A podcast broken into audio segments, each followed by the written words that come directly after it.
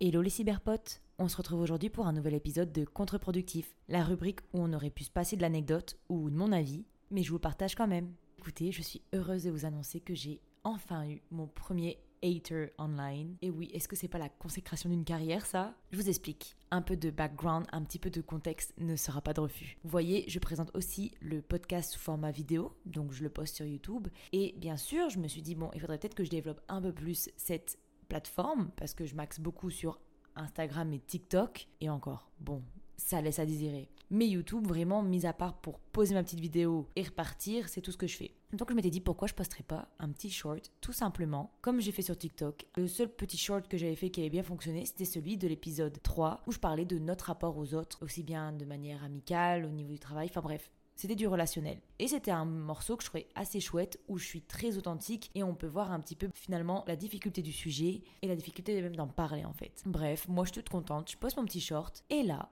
le lendemain, c'est pas je vois, j'ai un petit commentaire haineux sur mon YouTube. Prépare un peu mieux ton texte avant d'y aller parce que là, j'ai rien compris à la première écoute. Et un micro correct, ça coûte pas si cher.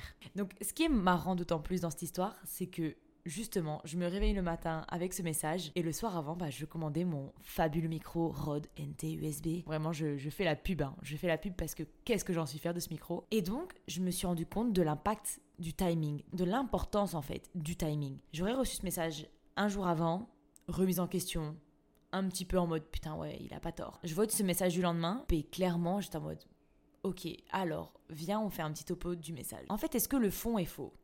Non.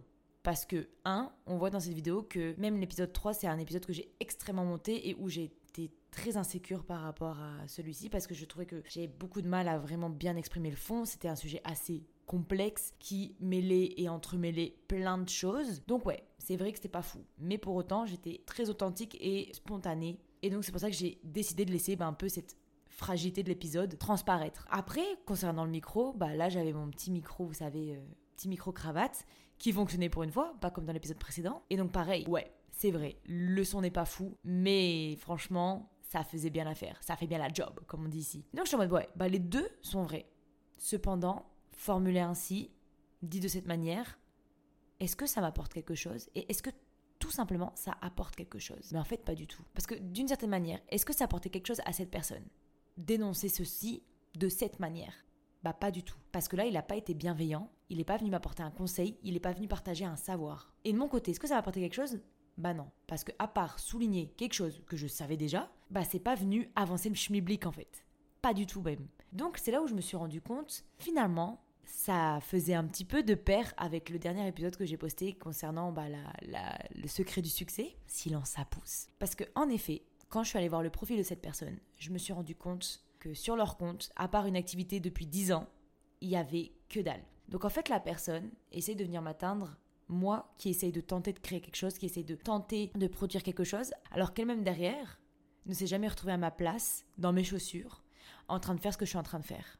Et donc là, je me suis dit, en fait, finalement, je me sens triste. Mais je me sens triste pour cette personne-là. Pourquoi? Je pense que pour cette personne, j'étais comme son propre reflet. Parce que, avec peut-être pas tous les équipements, j'ai quand même essayé. J'ai quand même voulu tenter. Ou elle, à contrario, elle est partie avec les mêmes instruments que moi, elle a la même base que moi, mais elle s'est toujours empêchée d'essayer.